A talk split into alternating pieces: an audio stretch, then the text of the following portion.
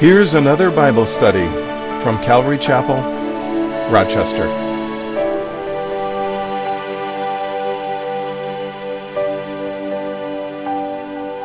It's probably the, the most uh, important and the most fun uh, Sunday morning service that I get to do, anyways, is the Easter Sunday. I love it. So, if you know the story of the resurrection, hopefully you do, you know that uh, after Jesus rose from the dead, in Luke's gospel, there's a story where he appeared uh, walking along the road to, there's a couple disciples. Uh, one of them we know his name is Cleopas. We don't know who the other one is. But they are on their way to Emmaus. Jesus, uh, you know, they did they they knew that Jesus had been crucified, but they didn't uh, they didn't know that he well they should have known, but they didn't realize he had risen from the dead. And so they're walking along the road, and, and Jesus comes alongside them, and they're all down in the mouth, and and he's like, you know, what's going on? And they're like, you know, where were you? Have you been under a rock or something? You know, it's and they start telling about Jesus and how he died and everything. And, and so then Jesus really rebukes them and he's walking, and we don't know how long of a walk it was. But it says in Luke chapter 24, verse 27, and beginning at Moses and all the prophets, he expounded to them in all the scriptures the things concerning himself. Could you imagine walking with Jesus? As he's sharing hey you know back in genesis you remember when when uh, when adam and eve you know they sinned and i talk, talked about the serpent. You know he's saying all these things and going through all these scriptures probably talking about the passover lamb all those things. What a bible study that would have been. Well i'm sure one of the scriptures that uh, jesus um, would have shared uh, would have been Psalm 22. And we're going to look at Psalm 22 this morning. As the disciples get to uh, this place, they're going to lodge for the night. They ask Jesus to stay with them, and, and they want to share a meal with them, and, and so they share a meal. And uh, as Jesus is blessing the food, and I don't know, maybe they saw the scars, and all of a sudden their eyes are opened, and they realize that it was Jesus, and then he disappeared from their sight. And they went running back to the other disciples, and they said, The Lord is risen. The Lord has risen indeed and appeared to Simon. The Lord has risen indeed and has appeared to Simon. And like I said earlier, one of those scriptures that I think Jesus would have expounded is Psalm 22. Psalm 22 is a very messianic psalm. It's all about Jesus. I want to look at that this morning. Beginning with verse 1, it says, To the chief musician set to the deer of the dawn, a psalm of David. That would have probably been a melody. I can't. It would be so wonderful to have those melodies. The musicians probably can relate. You know, it'd be awesome to know how what that melody was. But this Messianic psalm, Psalm 22, was written by King David. Not all the psalms were, but this one was. And was written about 1,000 years before Christ's crucifixion and his resurrection. Psalm 22 has two sections. It starts out with the tears of the afflicted, and that's verses 1 through the beginning of verse 21, and it ends with the triumph of the resurrected, and that's uh, from the end of verse 21 all the way to the end of the chapter, verse 31. So, 22, verse 1, it says, My God, my God, why have you forsaken me? Why are you so far from helping me and from the words of my groaning? This first half of the psalm is the psalmist's cry to the Lord, and it's an unanswered cry. My God, my God, why have you forsaken me? That would, should sound very familiar to you because that's what Christ said on the cross as he was being crucified. Verse 2, it says, Oh my God, I cry in the daytime, but you do not hear. And in the night season, and I'm not silent, but you are holy, enthroned in the praises of Israel. Our fathers trusted in you. They trusted and you delivered them. They cried to you and were delivered. They trusted in you and were not ashamed. Verse 6 But I am a worm and no man, a reproach of men, and despised by the people. Our Savior, David is prophetically speaking the words of the Lord here, but I am a worm and no man. This speaks of the humility of the Savior.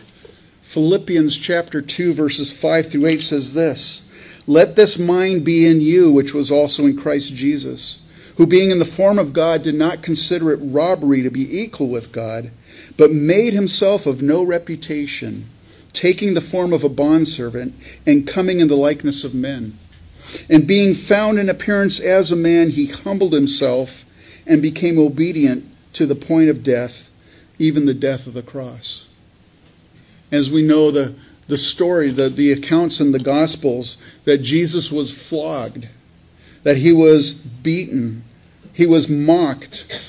And, you know, our images that we have, if you have seen old pictures of Jesus, you know, paintings of him on the cross, he's always covered up in some kind of a loincloth, but in reality, he was, he was stripped naked and beaten there, crucified as a common criminal, and yet he was sinless and innocent. And so the humility of the cross. So this speaks of the humility of the cross, but excuse me, the humility of the cross. But it also speaks of a worm, the tola worm. And that word actually, by the way, is translated scarlet or crimson in the Old Testament. It's the color of blood. Scarlet, the color scarlet, is used throughout the Old Testament. It's very significant. It's you can see it in the material of the tabernacle, the material of the it's woven into the clothing of the high priest. It's in the, woven into the breastplate. It's uh, it just runs throughout Scripture, and everywhere where it's associated in Scripture, the color crimson or the color scarlet is associated with sacrifice, cleansing, and redemption. But not only does this word Tola in Hebrew mean scarlet or crimson, but it also is the name of the worm, the scarlet worm, the insect. It's known as Coccus ilicis, also known as Kermes ilicis. And in ancient times, to, to extract the, the dye that they used for all the scarlet colors that we just talked about, they were extracted from the dead insects, from these worms, these scarlet worms, a Kermes ilicis. And what's amazing, and I, I, shared this on Good Friday in our, our message then, but what's amazing, you know, you can't make this up. When the female Kermes, ilicis, when that female scarlet worm is ready to lay her eggs, she climbs up on a tree and attaches herself to this tree permanently until she dies. She lays eggs below her body on the tree. And as she's attached to this tree, her body is, is, is swelling, it's filling up with crimson colored fluid. Eventually, the mother dies as the larvae are being hatched from those eggs. And when she dies, her body secretes this crimson colored fluid covering the larvae, covering her young below her and staining both the larva and the tree.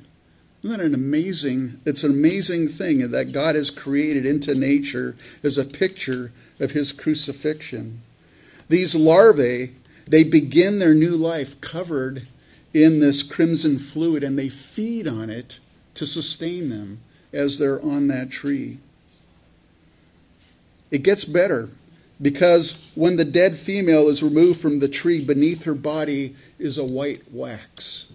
It's just such a beautiful picture of what Christ's blood does for you and I. It cleanses us from all iniquity and washes us white as snow.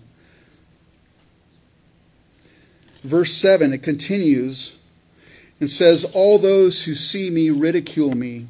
They shoot out the lip, they shake the head, saying, He trusted in the Lord. Let him rescue him.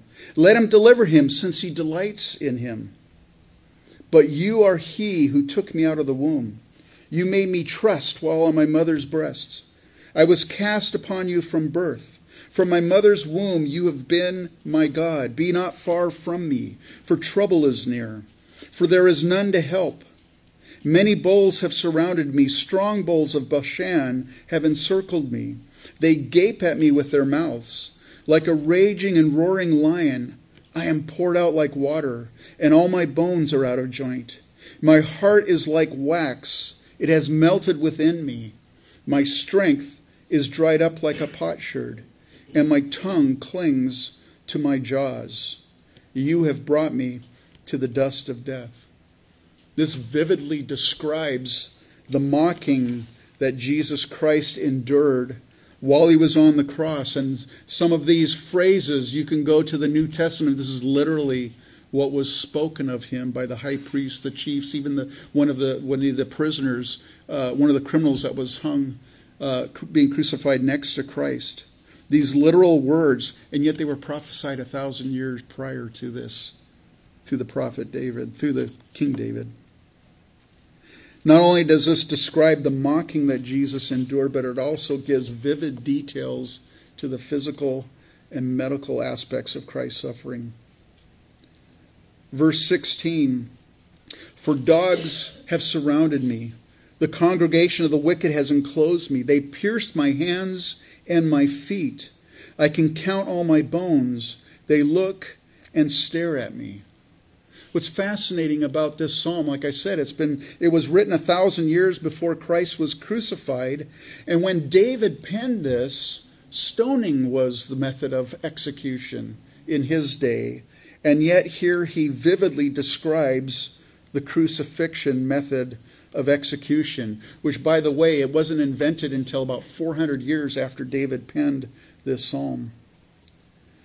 Verse 18 They divide my garments among them, and for my clothing they cast lots. Again, you can go to the gospel account and read how the soldiers, the Roman soldiers stationed at the cross, they literally gambled for Christ's clothing. Verse 19 But you, O Lord, do not be far from me. O my strength, hasten to help me. Deliver me from the sword, my precious life from the power of the dog. Save me from the lion's mouth and from the horns of the wild oxen. Now I'm reading out of the New King James Version, but the King James Version of this verse 20 is very instructive, insightful. It says, Deliver my soul from the sword, my darling from the power of the dog. That word, my darling, is the Hebrew word yakid.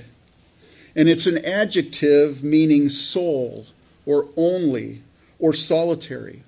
If you go through the Hebrew Old Testament, it's frequently used to refer to an only child.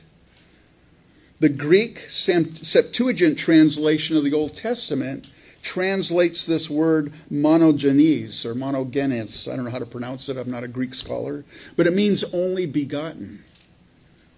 And it reminds me of John 3:16.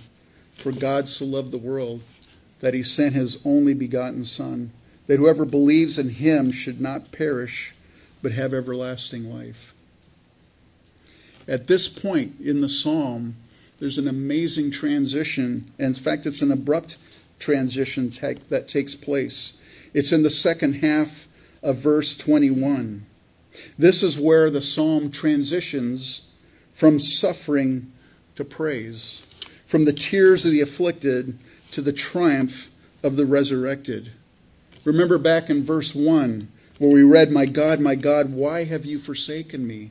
Why are you so far from helping me and from the words of my groaning?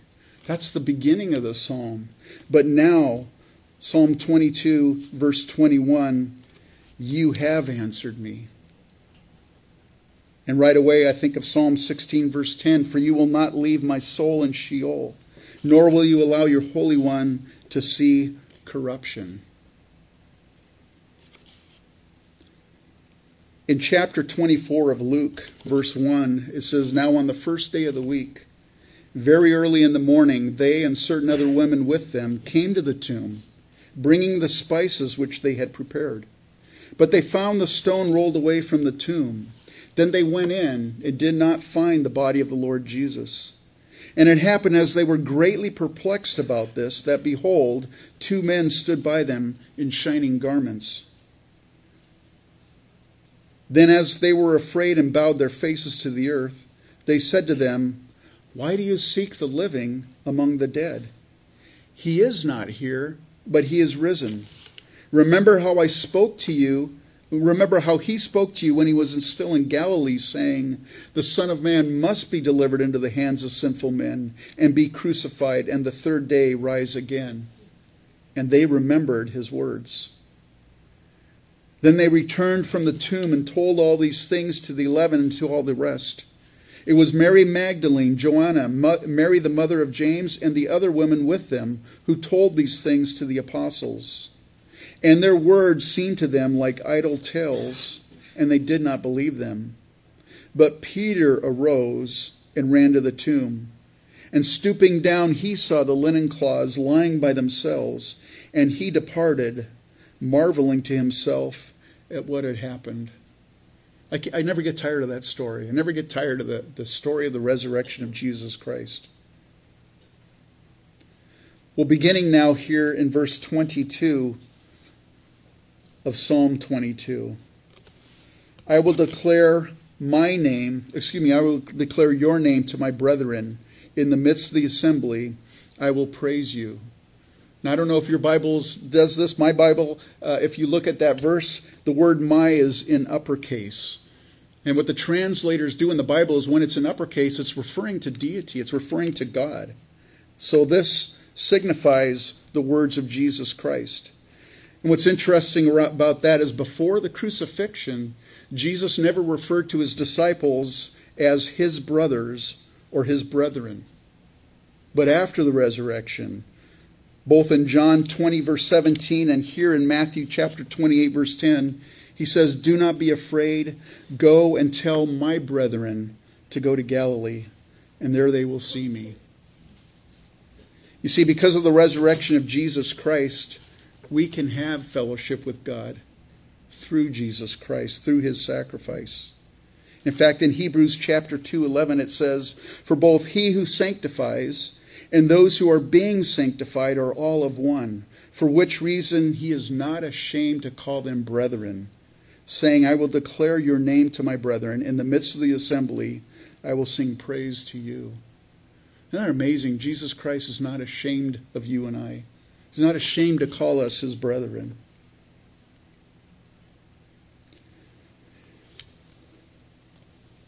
Along with that verse, also, it says, In the midst of the assembly, I will praise you. And that word praise, we sang it earlier in our worship song. It's halal, it's where we get the word hallelujah. And what's interesting in the book of Psalms, the first mention in the book of, Psalm, of Israel's praises, that's what Psalms was called. The first mention is actually in chapter 18, or excuse me, Psalms 18, verse 3, where it says, I will call upon the Lord who is worthy to be praised, so I shall be saved from my enemies. Now, if you were to go into go through the book of Psalms, you'll find many other places earlier than that where the word praise is mentioned, but it's a different Hebrew word. The word halal, it shows up there in chapter 18, verse 3, but it says, Who is worthy to be praised. But the first time the action of praising is here in Psalm 22 at the time of the res- during the triumph of the resurrected, excuse me, in verse 22, I will praise you. Verse 23, you who fear the Lord, praise him. All you descendants of Jacob, glorify him and fear him all you offspring of Israel. The resurrection of Jesus Christ is the first and foremost reason for you and I to praise God. Now I don't know. We just went through the book of, of Jonah, and uh, Jonah, you know, getting getting getting uh, vomited. I want to be kind of polite because people just had a bunch of pancakes, so I don't even get sick. But you know, Jonah was vomited, puked, whatever you want to call it. He was uh, hurled up onto the shore there, and I'm sure he was praising God for being delivered. And sometimes people praise God for, you know, maybe a promotion, or you praise God for, for maybe the Lord's given you a wife or a husband or, or the birth of a child. We praise the Lord for that. Or maybe for praising the Lord for a physical healing. And those are all good. And we should praise the Lord for those things. But the biggest reason we should be praising the Lord is for his resurrection, for what he did. The Bible says, For the joy that was set before him, Christ endured the suffering and the shame of the cross. I don't probably, I'm probably preaching to the choir here, but I don't have to tell you that our culture has just been changing right before our eyes.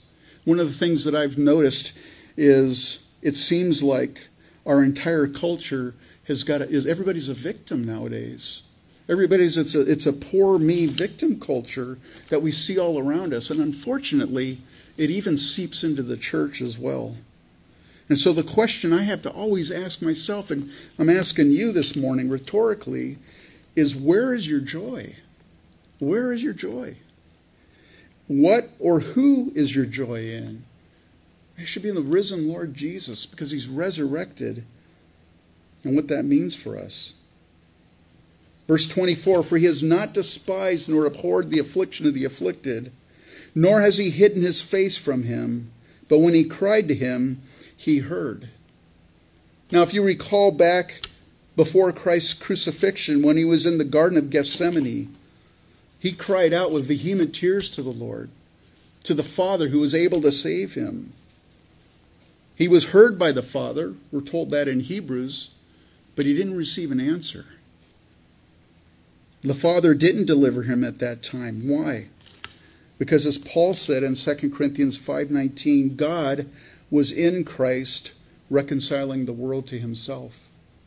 God was using the suffering of our Savior. He was accomplishing the work of redemption and reconciliation through Christ's suffering on the cross. That's why when Jesus cried out, Father, if there be any way, let this cup pass from me. And the, there was no answer because there was no other way.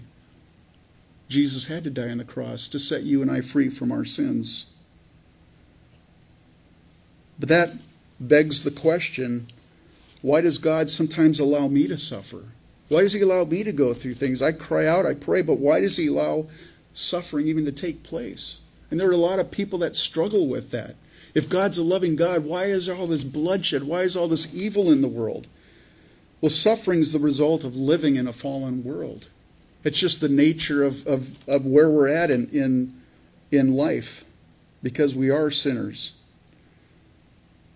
But God uses suffering in our life either to accomplish something in us or to accomplish something through us. You think of Job. I mean, who suffered, besides Jesus Christ, who in the Bible suffered more than Job? Amazing. And really, the suffering had nothing to do with Job. God was trying to make a point to the devil that Job would still love him, even if, even if God, even if all those things were removed from him, that he would still love the Lord God. And so God was allowing Job to go through that suffering, but it was accomplishing a purpose. And so, if you're going through something even this morning and, and, and you're struggling with something, I, I just want to encourage you this morning trust the Lord because God loves you and He's got a plan and a purpose. He's not the cause of suffering, but He allows it for His glory and He'll use it. You just need to trust Him.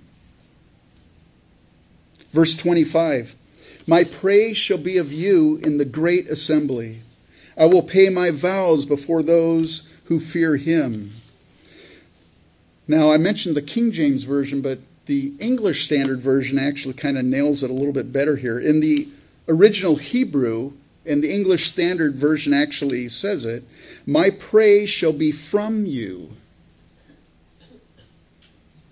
Instead of my praise shall be of you, it's my praise shall be from you. Charles Spurgeon in The Treasury of David said this Praise is celestial in origin. What often passes for praise today, it's simply a work of the flesh. It really is. But true, pure praise comes from the sanctifying work of the Holy Spirit in us. It's an, it's an outflow of the work that Christ is doing in us through the Holy Spirit. That's what true praise is. Remember back in verse 22, where the psalmist says, I will declare your name to my brethren in the midst of the assembly. I will praise you. And if you think back to the life of Christ, you know, Jesus started out with just 12 disciples. Eventually, more people came around. By the time of his ascension, there was about 120 disciples, followers of Christ. At Pentecost, in one day, there was 3,000 more people that were added to the kingdom of heaven. And then from then on, daily, people were being added. That was back in verse 22 I will declare your name to my brethren in the midst of the assembly. But now, my praise shall be of you in the great assembly.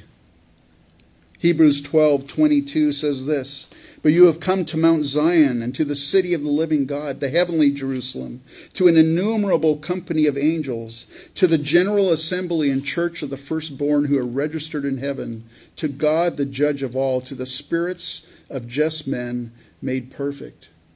Because of the resurrection of Jesus Christ, you know, we're still in the world, but we don't we no longer have to be of the world.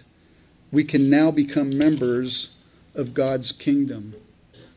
Well, how do you become a member of God's kingdom? It's by having your name entered into the Lamb's book of life. We'll be talking about that a little bit later. Colossians 1, verse 12, Paul writes this giving thanks to the Father who has qualified us to be partakers of the inheritance of the saints in light. He has delivered us from the power of darkness and conveyed us into the kingdom of the Son of His love, in whom we have redemption through His blood, the forgiveness of sins.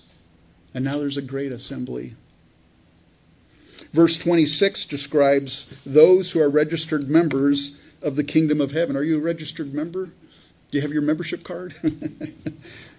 Verse 26 The poor shall eat and be satisfied. Those who seek him will praise the Lord. Let your heart live forever. The poor shall eat and be satisfied. Jesus said in Matthew 5, verse 3 Blessed are the poor in spirit, for theirs is the kingdom of heaven. It's speaking of humility, being humble before the Lord. Then it says, Those who seek him will praise the Lord. And Jesus also said, Blessed are those who hunger and thirst for righteousness, for they shall be filled. I love that because if you are seeking the Lord, even this morning, if you're seeking the Lord, He'll let you find Him. He promises. He wants those. He wants you and I to seek Him. And then let your heart live forever. And I think back to John chapter 6, verse 51, where Jesus said, I am the living bread which came down from heaven. If anyone eats of this bread, he will live forever. And the bread that I shall give is my flesh, which I shall give for the life of the world. And for you and I, by putting our trust in the risen Jesus Christ, we're not only going to find satisfaction, real, lasting satisfaction in this life, but we also will receive eternal life because of his resurrection. Verse 27 All the ends of the world shall remember and turn to the Lord, and all the families of the nations shall worship before you, for the kingdom is the Lord's, and he rules over the nations. And what this is speaking about, I believe, is the millennial reign of Christ on the earth.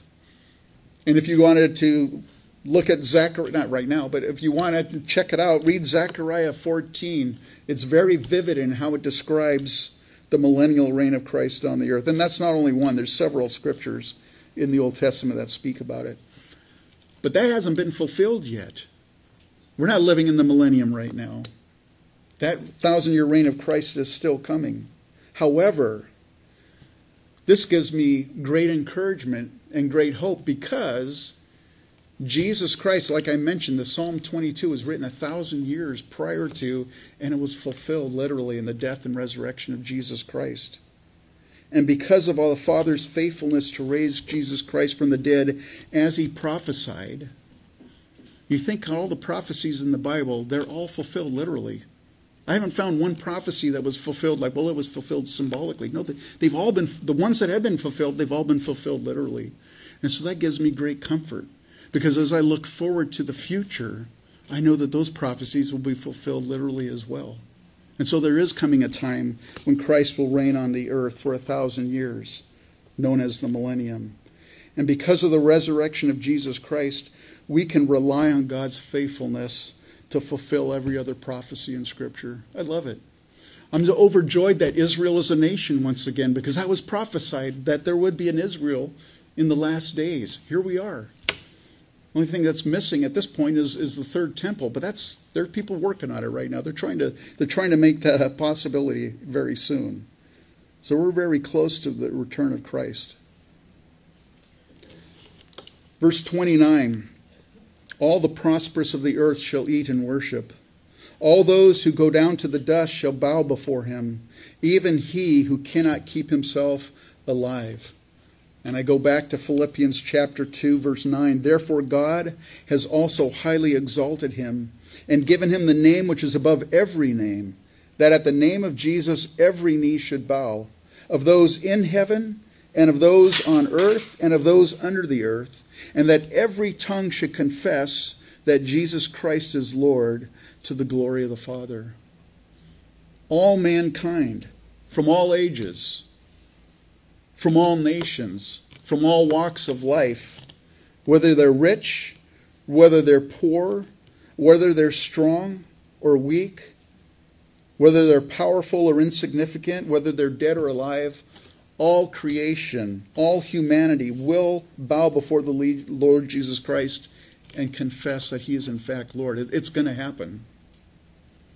The problem is, if people wait until they meet Him face to face, it's going to be too late for them. Oh, they'll still acknowledge that He's Lord, but it won't make any difference for them. But because of the resurrection of Jesus Christ, you and I have the present choice now to bow our knee before Him. We can do it now in this life and make Him the Lord of our lives today. We have that option to do that, but God doesn't force that on you. It's a choice you and I have to make. Verse 30 A posterity shall serve Him. It will be recounted of the Lord to the next generation. They will come and declare his righteousness to a people who will be born. You know who he's talking about? it's you and I here today. That's us. We are the ones that are alive in this planet right now. We're the generation who have a mission, who have a message. We're to impact the next generation. This is a shameless plug, but if you want to get involved in impacting the next generation, man, we need children's ministry people. It, you know, sometimes people look at children's ministry and they think, well, it's just, you know, like babysitting the kids, you know, kind of keeping them quiet or something, giving them something to do because, you know, they'll get bored in the service or something like that. That's not at all what it is.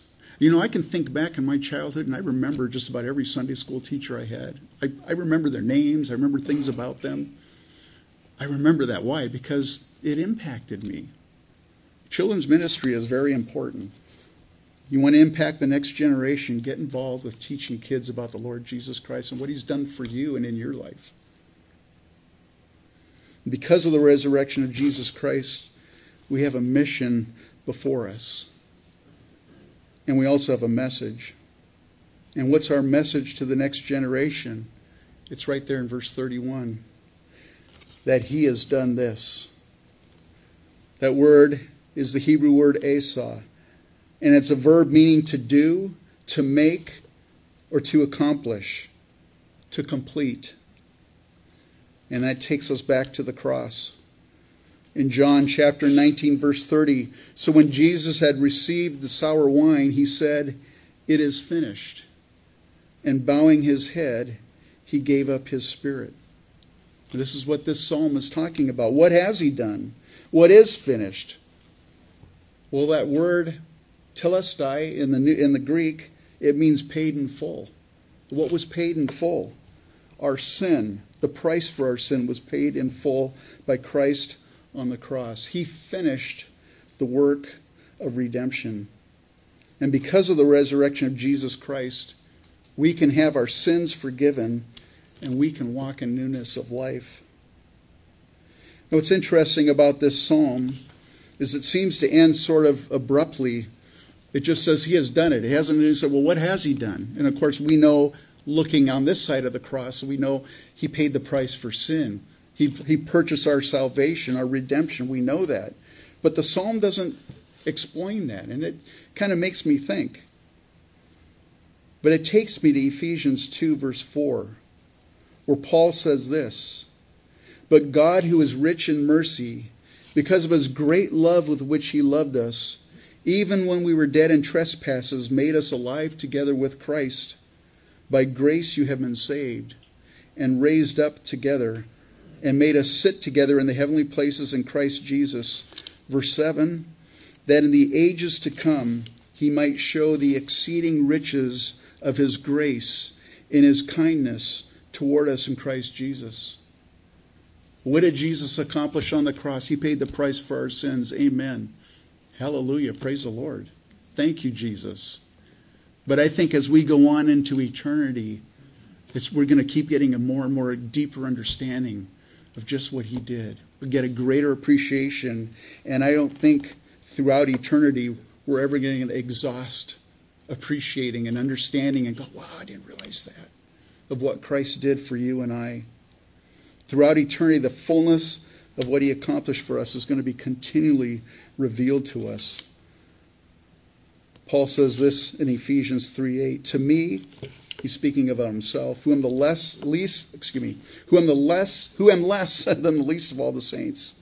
This grace was given that I should preach among the Gentiles the unsearchable riches of Christ. We're never going to get to the bottom of all that Christ did for us on the cross of Calvary. And so, because of the resurrection of Jesus Christ, we can have fellowship with God through him. That's why he calls us, he's not ashamed to call us his brothers. We have a reason to praise God. Christians, I, you know, I know we go through difficult times. I've gone through difficult times. I've been, I've been down before. I've been bummed out, or things have happened, tragedies have happened. But you and I, as believers, because of the resurrection, we should be the most joyful people on the face of the planet. We really should be, because of what Christ did for us. And because of the resurrection, our names can be registered in the kingdom of heaven. We can be members of God's heavenly kingdom. We not only have true lasting satisfaction in this life, but also eternal life. And because God promised that He would raise Christ from the dead, and, Christ, and God did raise Christ from the dead, we can trust God's promises that He's going to be faithful to fulfill every other prophecy in Scripture. And we have the choice, even today, to bow the knee to Him in this life. Again, He doesn't force us, it's a choice each of us have to make. And we do have a mission to the next generation and a, and a message of what Christ has done. And because of the resurrection, we can have forgiveness of sins and walk in that newness of life. And once we are in heaven, face to face with our Savior, rejoicing in what He did, we're never going to get tired of the story. We're never going to get to the point where, like, I've got it all figured out it's going to be continually revealed to us what Christ did on the cross. I think we're going to be blown away forever, amazingly. And we can have all these things because of the finished work of Christ on the cross. Man, there's so much, there's so much richness in his resurrection. But I've been saying here that you can have all these things because it's not automatic. Jesus Christ paid the price. He's, he completed the work of redemption. But it's a choice of you and I what we want to do with that. I mentioned earlier having your name written in the Lamb's Book of Life. That's how you enter into heaven. If your name is in the Lamb's Book of Life, well, how do you? What do you do? What do you need to do? It's really pretty simple. It's as simple as ABC. It literally is. A. Admit that you're a sinner in need of a salvation. In need of salvation, excuse me. The Bible says all have sinned and fall short of the glory of God. We're all sinners. There's no one righteous, there's no one that does good. So admit that you're a sinner in need of a salvation. B, just believe that Jesus died on the cross for your sin and that he rose again. Believe the story of the resurrection. The Bible says if you confess with your mouth the Lord Jesus and believe in your heart that God has raised him from the dead, you will be saved. And then finally, C, call out to the Lord in prayer. The Bible says, Whoever calls on the name of the Lord shall be saved. It's really quite simple. It's simple for you and I, A, B, and C. It wasn't simple for Christ. I mean, he suffered his life, he gave his life, shed his blood for us. it was a very high price that he paid. But if you do these things, you too, the Bible calls it being born again, you'll be born again and you will have eternal life. But again, the choice is up to each one of us. I just want to finish with this Christ has risen indeed. Let's stand up and let's pray.